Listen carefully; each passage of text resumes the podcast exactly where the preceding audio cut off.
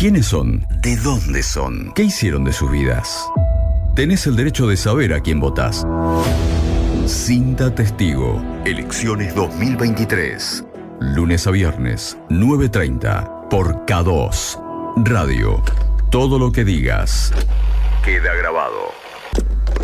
Solo tres minutos pasamos de las nueve y media de la mañana y como bien anuncia la presentación, iniciamos un nuevo cinta testigo, el anteúltimo de esta elección general, camino al próximo domingo 22 de octubre y por supuesto, como en cada ocasión, lo recibimos al señor Raúl Opeón. Cada vez más cerca de la veda. Buen día para todos. Feliz miércoles. ¿Cómo andan? Ya estamos ahí, literalmente a la vuelta de la esquina. estamos. ¿eh? Sí, estamos. hablando un poco fuera de aire que se está como acelerando desproporcionadamente la campaña.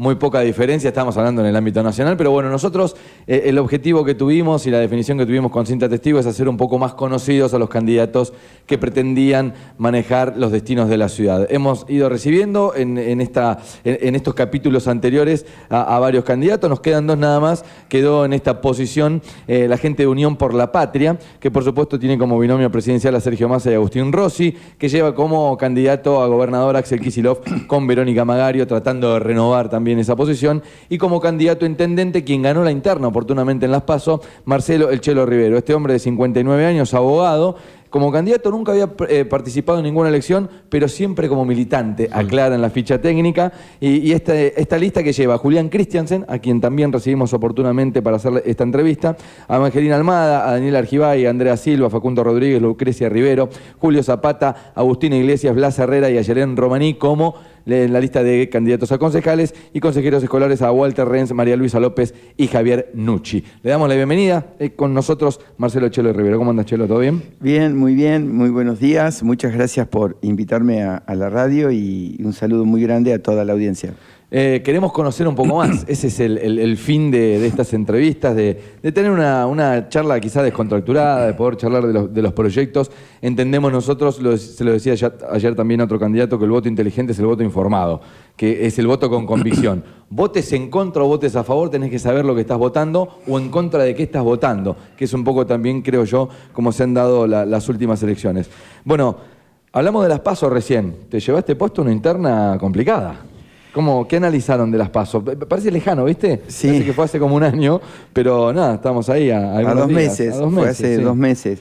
No, la- las PASO fue un mecanismo para, para poder, como había varios eh, candidatos que querían ocupar el lugar de, de la Unión por la Patria a nivel distrital, eh, fue la posibilidad de poder dirimir en unas elecciones limpias, abiertas, transparentes, eh, a la luz de, de- toda la ciudadanía, quién eh, o cuál espacio iba, iba a poder eh, finalmente representar a, Unión por la Patria. Tuvimos la, la- suerte o, el honor o, o el- la gente nos premió con, con su voto y pudimos ganar esa elección y bueno, acá estamos tratando de representar a todo el espacio. Eh, hemos convocado a, a- a los, a la- al- el mismo día de la elección, convocamos a, los referentes de, de las otras dos listas que participaban con nosotros en las PASO.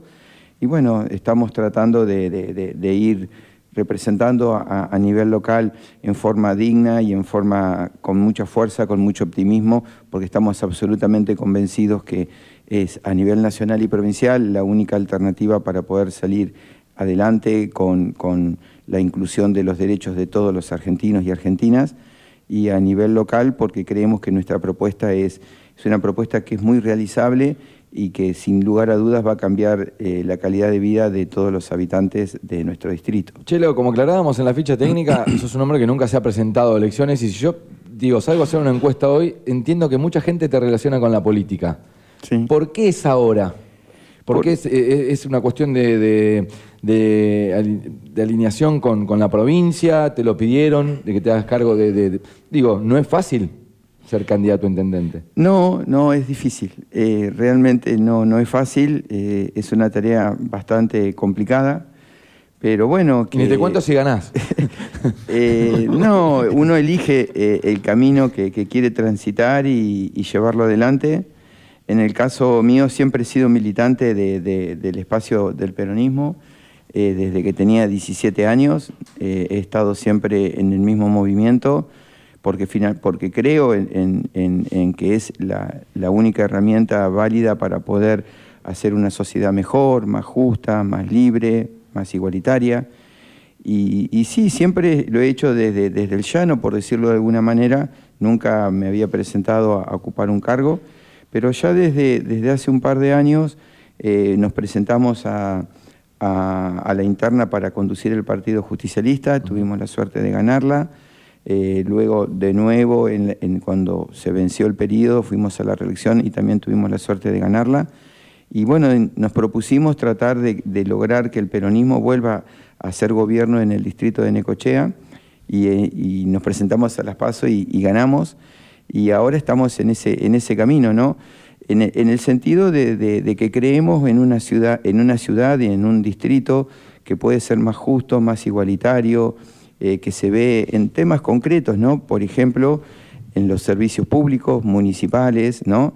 Eh, donde vemos que hay muchos barrios de nuestro distrito donde todavía no tienen todos los servicios municipales, por ejemplo, no tienen agua, o no tienen cloacas, o no tienen cordón cuneta, o, no tienen Esa inquietud te pone en una posición de decir, bueno, no puedo mirar más de costado. Me tengo que presentar y tengo que cambiar esto. En realidad, nunca en el caso mío, nunca la miramos de costado. Yo siempre luché por eso. Ponerte en una posición de toma de decisión, digo, ¿no? Sí, y otros temas mucho más profundos, porque creemos que, gobernar el, municipio no es solamente cambiar una, lamparita o, cambiar eh, una lámpara de luz, con, dicho con mucho respeto esto, ¿no?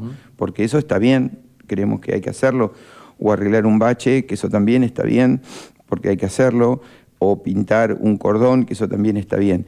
Pero hay muchos temas profundos que hoy no se tocan o que la actual gestión comunal no toca, que tienen que ver con la falta de trabajo para nuestros eh, jóvenes, por ejemplo, que terminan el colegio secundario y no tienen una salida laboral, o que si quieren seguir estudiando una carrera universitaria se tienen que ir afuera del distrito a pesar de ser nosotros un distrito de más de 100.000 habitantes y a pesar de tener en los distritos vecinos centros universitarios que le permiten estudiar desde el lugar, ¿no? A aquellos que no tienen la posibilidad económica de hacerlo, porque creemos que, también el tema de la salud pública es un tema que no es eh, de fácil resolución y que tiene que llegar a todo el mundo. Eh, creemos, como te decía, que muchos, muchos servicios públicos todavía no llegan a todos los vecinos y vecinas, es decir, la seguridad, otro de los grandes temas que no se aborda, digamos. Chelo, para, para, ordenar un poquito, te hago esta consulta.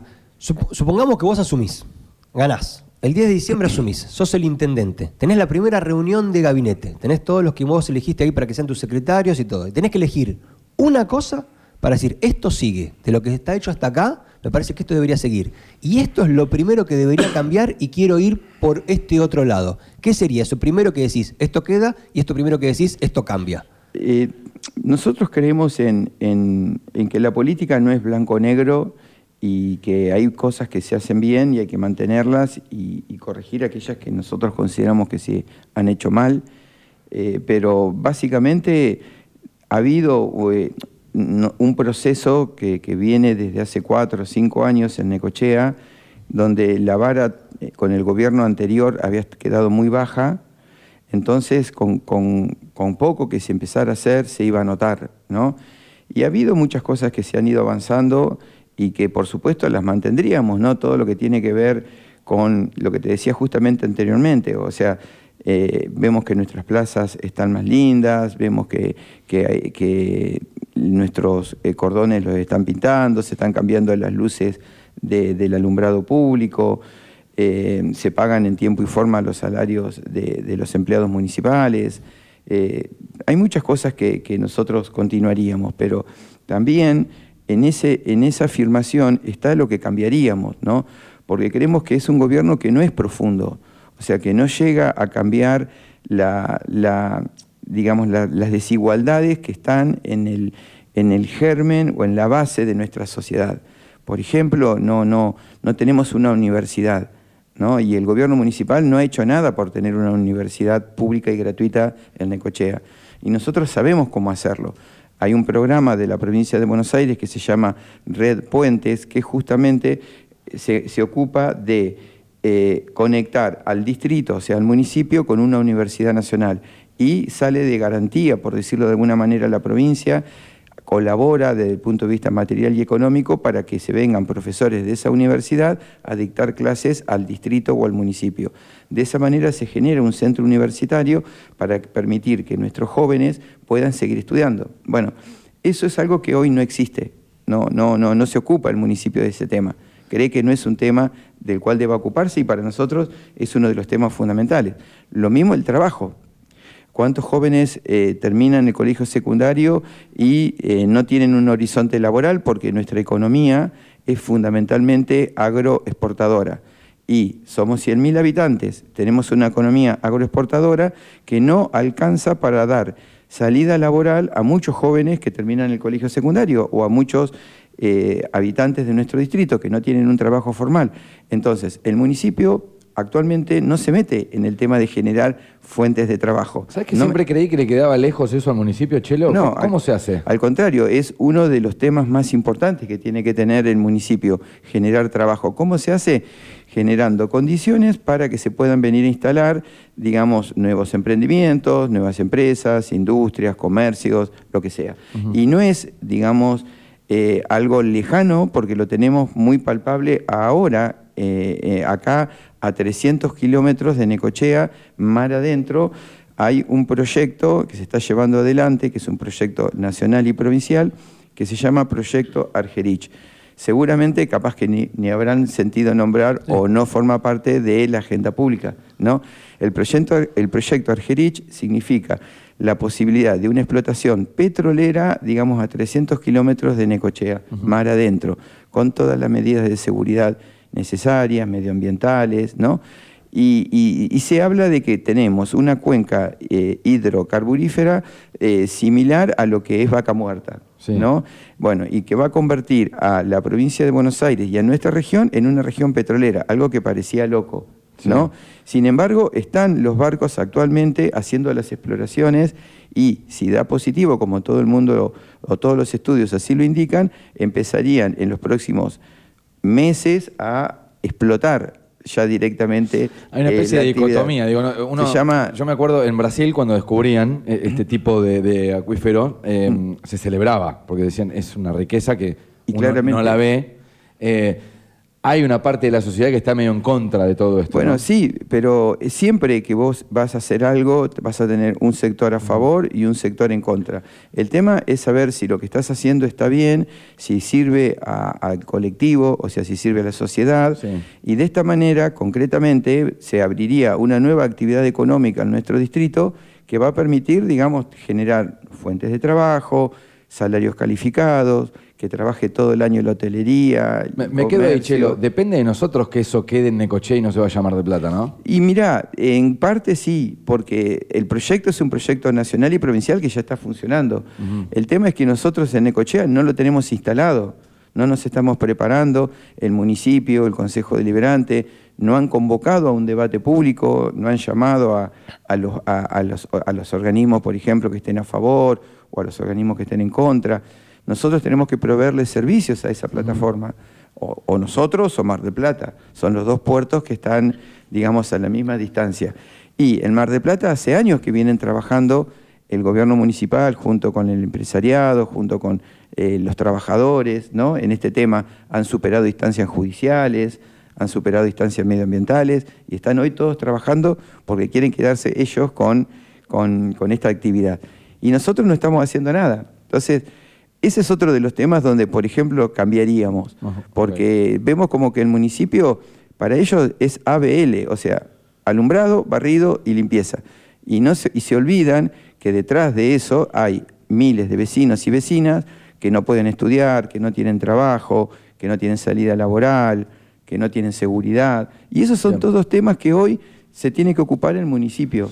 Chelo, venimos hablando ya desde hace varias entrevistas. También, ¿no? Digo, no, no, no estoy diciendo de que, perdón, para cerrar la idea, no quiero decir que no se tienen que eh, inmiscuir otros niveles de gobierno como la provincia o la nación, pero el concepto eh, moderno del municipio hoy es ese, tiene que meterse en los temas que le pueden cambiar la vida a la gente. Bien, eh, te decía esto de ratificamos nosotros que la persona que quiera llevar adelante el futuro de la ciudad tiene que estar preparado. Vos sos de profesión abogado, ya me dirás qué, qué podés aportar desde tu profesión. Y si no sos intendente, ¿qué pretenderías vos de un intendente? ¿Qué preparación debería tener?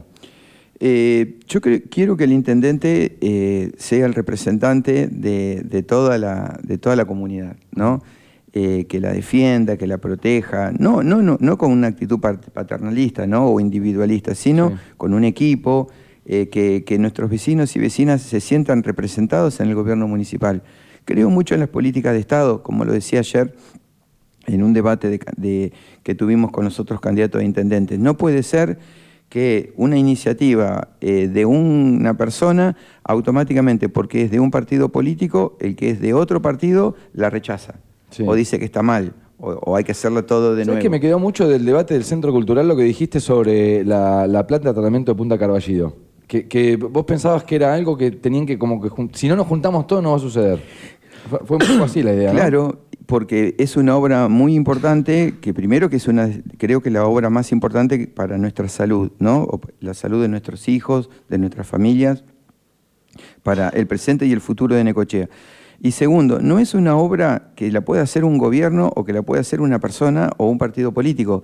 Necesariamente debemos involucrarnos todos eh, y hasta propusimos armar un- una comisión integrada también por los legisladores Sí. de los distintos partidos políticos de Necochea, ¿no?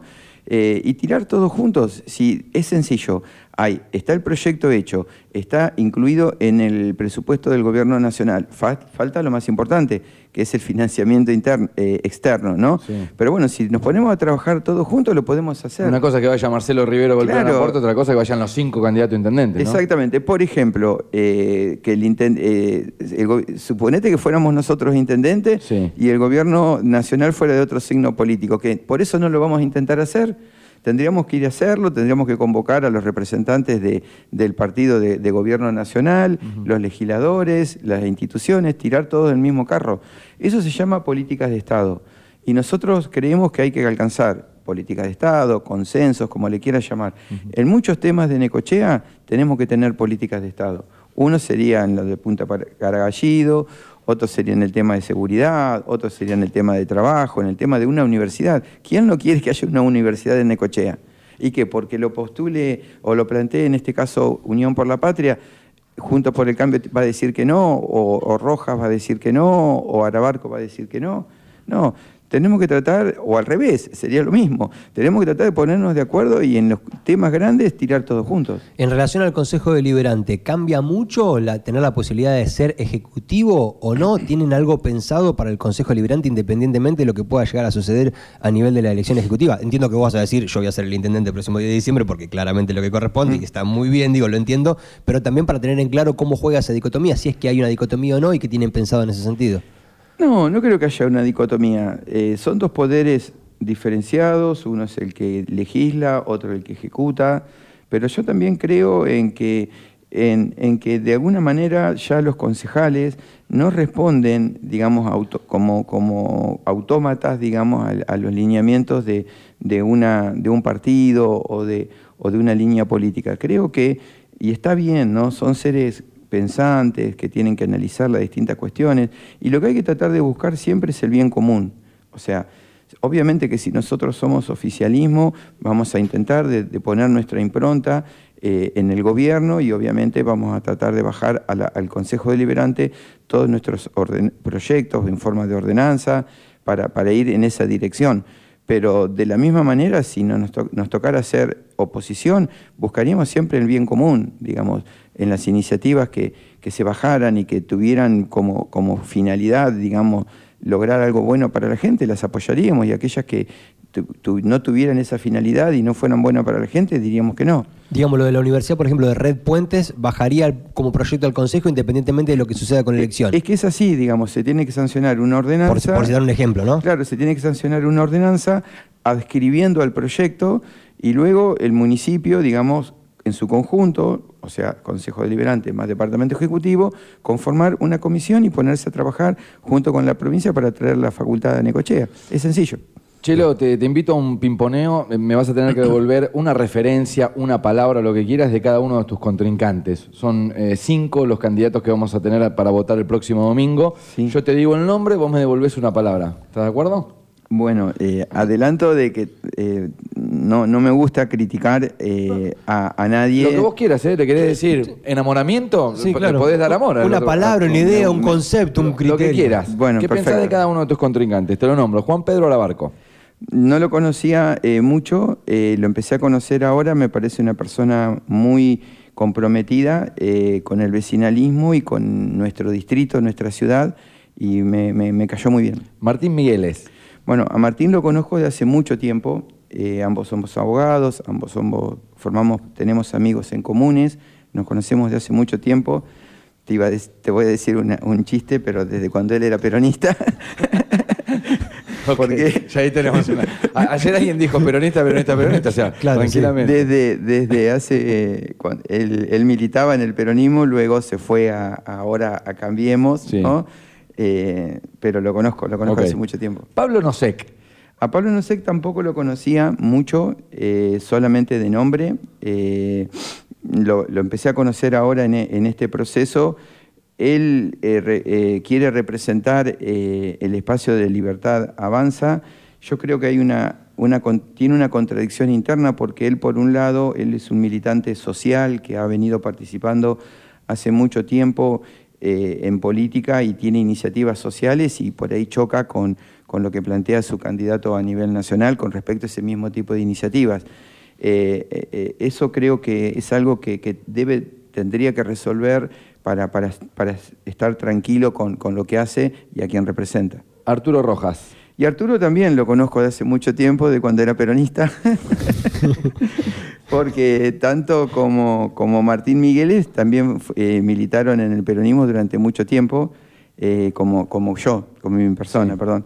Eh, y Nosek también, ¿no? Militó también en el peronismo. La única diferencia que yo podría decir es que ellos se fueron, siempre, se fueron todos del peronismo y yo siempre me quedé, ¿no? Bien. A pesar de, de que hubo momentos en que había que bancar, eh, que no siempre las, las cosas son, son buenas, eh, no siempre eh, lo- nuestro partido, nuestro movimiento pasa por, por buenos momentos, pero bueno, yo creo que, que cuando uno abraza una idea y tiene unos principios y tiene valores, los tiene que mantener durante toda la vida, se- eh, sea un, venga, venga la ola para, para el lado de uno o no venga la ola para el lado de uno. Vamos concretamente sobre cuestiones puntuales que en el último tiempo hemos detectado que son de interés particular de la gente. Cuando salimos a hacer encuestas aparecen distintos, distintas obras, distintas situaciones. Puntualmente una tiene que ver con el casino. ¿Qué postura tenés vos? ¿Qué postura tienen ustedes concretamente en relación al casino y a las obras, si querés ampliar un poquito dentro de ese espectro? Bueno, con respecto al tema del casino, tenemos una postura muy clara. Nosotros vamos a llamar un plebiscito para que la gente decida o refrende de alguna manera eh, con, su voluntad, digamos, lo, lo- lo que se, lo que se quiere hacer con el casino. Nosotros creemos que el casino, así como está, no puede seguir más. Creo que eso lo decimos todos los políticos, ¿no? Pero ninguno dice cómo o ninguno propone cómo cambiarlo. Eh, el intendente Arturo Rojas propuso, eh, dijo que iba a solucionar el tema y pasaron cuatro años y tampoco lo solucionó. Nosotros creemos que hay que mantener la fachada arquitectónica, histórica de, de nuestro casino, porque es una, forma parte de nuestro ADN, del ADN de- del necochense, de, eh, de- de nuestro distrito.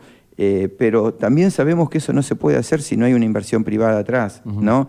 O- ¿Estás de acuerdo con la venta de tierras? no, no sé si es con la venta exactamente, porque entre hay, hay distintas alternativas, eh, se llaman distintas técnicas, puede ser concesión, puede ser venta, puede ser alquiler. eh, lo que sí necesitamos y tenemos muy claro es que el- el- para, para poder arreglar el edificio, recuperar el teatro, recuperar la fachada, la pileta, el restaurante, todas las cosas que tenía nuestro casino, hay que invertir. Y que el Estado probablemente no esté a la altura, sobre todo el Estado municipal, de poder hacer esa inversión. Por lo tanto, va a haber que convocar a la, activi- a la inversión privada. Seducir algún privado. Por Te- supuesto. Te, hago esta consulta puntual, Chelo. Y porque- eso lo vamos, a, lo vamos a visual- visualizar en un proyecto y lo vamos a poner en consideración de la ciudadanía. Otro tema que sirve a favor de esto Sí. es lo que ha hecho la- la pro- el gobierno de la provincia de Buenos Aires, que ha preparado ya el pliego para que el casino siga existiendo en el lugar donde tradicionalmente está, que es en el edificio histórico del casino. ¿no? Eh, mm, por tu cercanía con, con el gobierno provincial y tu lineamiento, también te consulto esto. Hay una mm, cuestión que tiene que ver con la licitación de los tragamonedas, que dicen por ahí que el privado, ningún privado va a querer invertir en el casino si no es que tiene el manejo de los tragamonedas. Sí. ¿Existe la posibilidad de eso, de hacer alguna gestión como para apurar ese trámite? ¿Es así? Es que ya está eso. Ese ¿Ya está pliego licitado? eh, eh, no, no, el pliego con el cual se va a licitar las, las famosas ¿no? máquinas tragamonedas ya está hecho, lo ha hecho la provincia. Ok. Está simplemente esperando el resultado de la elección para hacer la convocatoria de la O sea, licitación. se destrabaría pronto. eso. claro, ¿Vos exactamente. tenés la información entonces de que este mismo año, post elecciones, eso Es avanzaría? que debe ser así. Sí, sí, ya está preparado el pliego. Sí, sí. Sí, porque hemos investigado, hemos hecho eh, gestiones para ver dónde estaba ese tema. El pliego ya está hecho, está, está corriendo por los organismos de la, de la Constitución, que Bueno, se le dice en Por, la por la información que yo manejo, tengo entendido que era la única traba que había como para que se desarrolle el, el acuerdo con la gente de Casinos Victoria en algún momento, ¿no? Dependerá de eso. Claro, o sea, para, para que entienda nuestra audiencia, digamos, el casino eh, físico está en el lugar donde está por un convenio que hay entre la municipalidad y la provincia, ¿cierto? Eh, el- el- la provincia, al llamar a la, a la licitación de las máquinas tragamoneda en el lugar, digamos, es como que está reafirmando que va, va- va- va- va a querer que el casino siga existiendo en ese lugar. A partir de ahí se tiene que dar una solución integral, digamos, el municipio, que es el dueño de las tierras Sí. y el dueño del inmueble, tiene que dar una solución integral a todo el resto del, del edificio. Bien. ¿no? A nivel salud, que también es otro tema. Acá que salimos a preguntar a la, a la calle a la gente cuáles son los temas de mayor interés, la salud tiene mucha preponderancia. Te- ya te lo contesto, pero te digo algo de más sobre respecto al tema del casino. Es como un antes y un después también en Necochea, ¿no? Va a ser eh, solucionar el tema del casino. Porque venimos así desde los 90, ¿no? Y nadie le puede encontrar, como se dice en el campo, el agujero al mate para poder encontrarle una solución, ¿no? Últimamente se ha decidido directamente abandonarlo y inclusive las pocas actividades que había eh, ya, se, ya se sacaron. Pero le tenemos que encontrar una solución. Es como una bisagra. Una vez que logremos superar ese obstáculo, seguramente vamos a entrar en una, en una etapa mejor los necochenses. Eh, y con respecto al tema de la salud, que, que me preguntabas vos, nosotros tenemos una, una propuesta concreta, que es la creación de un hospital provincial en el eh, actual Hospital de Neuropsiquiátricos Domingo José Taraborelli. Todos ustedes saben que ya deja de ser un hospital neuropsiquiátrico y se está reconvirtiendo ¿no? en un hospital provincial intersonal de agudos. Eso va a permitir, digamos, que la provincia eh, de- destine muchos más recursos en salud en nuestro distrito y va a permi- permitir, por otro lado, alivianar, digamos, todo el esfuerzo que hace el municipio, el Estado municipal, en los, los otros hospitales, concretamente en el Hospital Ferreira. Hago, hago una pregunta puntual, Chelo. Se lo preguntamos, charlamos, hicimos una entrevista con el director de hospitales de la provincia en algún momento. Eh, le preguntamos si esto dependía o no de, de la elección del próximo domingo.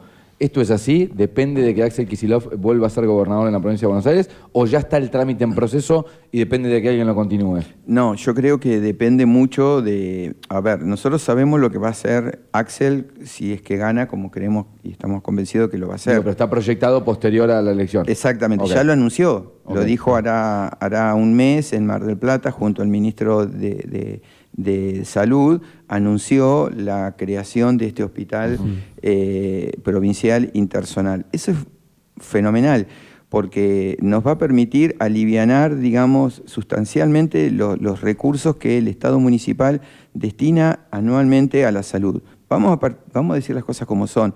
Es, era una situación un poco injusta. ¿Por qué? Porque el hospital eh, eh, el, Emilio Ferreira, digamos, es casi ya un hospital intersonal y recibe pacientes de San Cayetano, de Lobería, de la zona, ¿no? Y tanto eh, el municipio de San Cayetano como de Lobería o, los de- demás municipios de la zona no aportan a la salud de Necochea. Entonces se producía una situación de desigualdad, por ejemplo, en relación a lo que pasaba en Mar del Plata, donde hay un hospital provincial intersonal donde sí es bancado por la provincia. Claro. ¿no? Era un intersonal, pero tácito, digamos. Claro, exactamente. Entonces ahora este anuncio de, de Axel es fenomenal en ese sentido, o sea, viene a reparar una situación histórica de desigualdad que teníamos los necochenses con respecto a la salud. Bien. Y eso eh, creo que va a, va a permitir que el gobierno municipal pueda destinar a los distintos centros primarios de la salud, a los mismos hospitales, al hospital de Quequén, muchos más recursos para mejorar este servicio público tan importante. Llegamos a las 10 de la mañana con dos minutos. Vamos a comenzar la despedida con Marcelo Chelo Rivero. Eh, Unión por la Patria es la lista que lo lleva como candidato a intendente. Repetimos, a nivel nacional, Sergio Más Agustín Rossi. Precandidato, eh, candidato ya mejor dicho, a gobernador, Axel Kisilov con eh, Verónica Magario. Marcelo Rivero, 59 años. Te pregunto si pudiste chequear dónde votás. Estoy haciendo una campaña es la campaña de, Raúl Opeón de de, refresh. la elección general. Porque yo votaba en Las Paso en un lugar y ahora voto en otro. Digo, no vayan a confundirse los candidatos e ir a votar a otro lado. No, mira, en el, ¿Pudiste caso, chequearlo? en el caso mío no, no hay mucho para, para chequear, pues yo voto en la Dulce. Ok. Así que hay dos lugares en la Dulce. ¿Qué Me preocupado porque como la R venía después de la P, digo, por ahí la modificación que hubo después de ahí, porque por ejemplo, ayer, con Aragón Yo siempre, mira, eh, desde- me- de la Dulce me fui a los 17 años. Sí. Cuando me fui a estudiar a La Plata, obviamente mi familia vive, vive allá, eh, eh, somos de la Dulce. Sí. Mi papá falleció este año, pero mi mamá sigue estando allá. Y, y nunca cambié el domicilio porque creo que... Hay una cuestión de arraigo ahí, ¿no? Y, De- de- y creo que uno, uno en la vida tiene que ser coherente, ¿no? Hay cosas como que van marcando, como te decía, de, de- de los pensamientos políticos, siempre abracé la idea del peronismo. No, no digo que, que esté mal cambiar, ¿no? Pero a veces uno, muchos cambian por conveniencia. Y eso no, no está del todo bueno. Lo mismo pasa también con el domicilio. Siempre, para mí, es mi lugar en el mundo. Eh, mirá que hemos tenido elecciones de- desde, hace- desde el 83 para acá y siempre me voy, eh, cada vez que hay elección, a votar a la escuela 42. ¿Qué haces? la ¿Votás escuela- temprano ayer y después venís? Es- no, ¿O, o pasás tu día en la dulce? no, no, generalmente es al revés. Sacás foto vos y le pasás a la Sí, prensa o sí. haces que la prensa No, vaya hasta la dulce a no, no. a hacer la cobertura del voto. No, no, no, no, no somos tan importantes. No, nos sacamos la foto nosotros y se la mandamos. Pero en este caso que sos candidato, digo, ¿venís, tenés tu búnker acá en Necochea? Sí, o sí, no, sí, sí, sí. ¿Votás allá primero? Sí, o sea, no, vas, no. votás y volvés? No, probablemente, como siempre, estemos trabajando acá y en algún ratito me voy hasta la Dulce, me voy siempre con mi hija. Eh, o con mi sobrina que siempre me acompañan y votamos y saludamos a la vieja que está allá. Está muy bien. Y nos venimos para acá. Bueno, la última. ¿Qué vas a estar haciendo el 10 de diciembre? Bueno, ojalá podamos estar en, eh, en la municipalidad, eh, porque es un sueño no individual, sino colectivo. Eh, mira, había un- un- un- un- una persona que decía que había dos tipos de sueños, ¿no? Uno podía soñar solo, como la mayoría soñamos solos, y, y son solo sueños. Pero cuando uno logra soñar colectivamente con un proyecto, con una cosa, e involucrar a mucha gente y a muchas personas detrás de ese sueño, por ahí ese sueño se transforma en realidad. Y eso es lo que nosotros estamos tratando de hacer. Soñamos con que poder llegar al municipio para, para poder cambiar cosas, para que no sea lo mismo eh, todo, para que no siga todo igual, para tratar de que nuestra, la gente eh, que nosotros conocemos y que a lo mejor viven a cinco minutos del centro, de acá, por ejemplo, a diez minutos de allá, no tienen los servicios básicos, no tienen calles, no tienen cloacas, no tienen cordón cuneta, no tienen trabajo, no tienen horizontes. eh, hacer cosas por esa gente es maravilloso. Ese es el sueño colectivo que tenemos desde Unión por la Patria. Por eso el 22 invitamos a votar a Sergio Presidente, a Axel Gobernador y, a nuestra lista que tengo el honor de representar, pero que me acompaña muchísima gente honesta y transparente para tratar de que esos sueños se hagan realidad. Marcelo Rivero, lo dijo todo, lo despedimos. Nosotros nos despedimos también de la anteúltima cinta testigo. Mañana recibiremos al último candidato y actual intendente de la ciudad para lo que será la entrevista. El viernes estaremos de veda, veremos a ver qué se puede y qué no se puede para el viernes.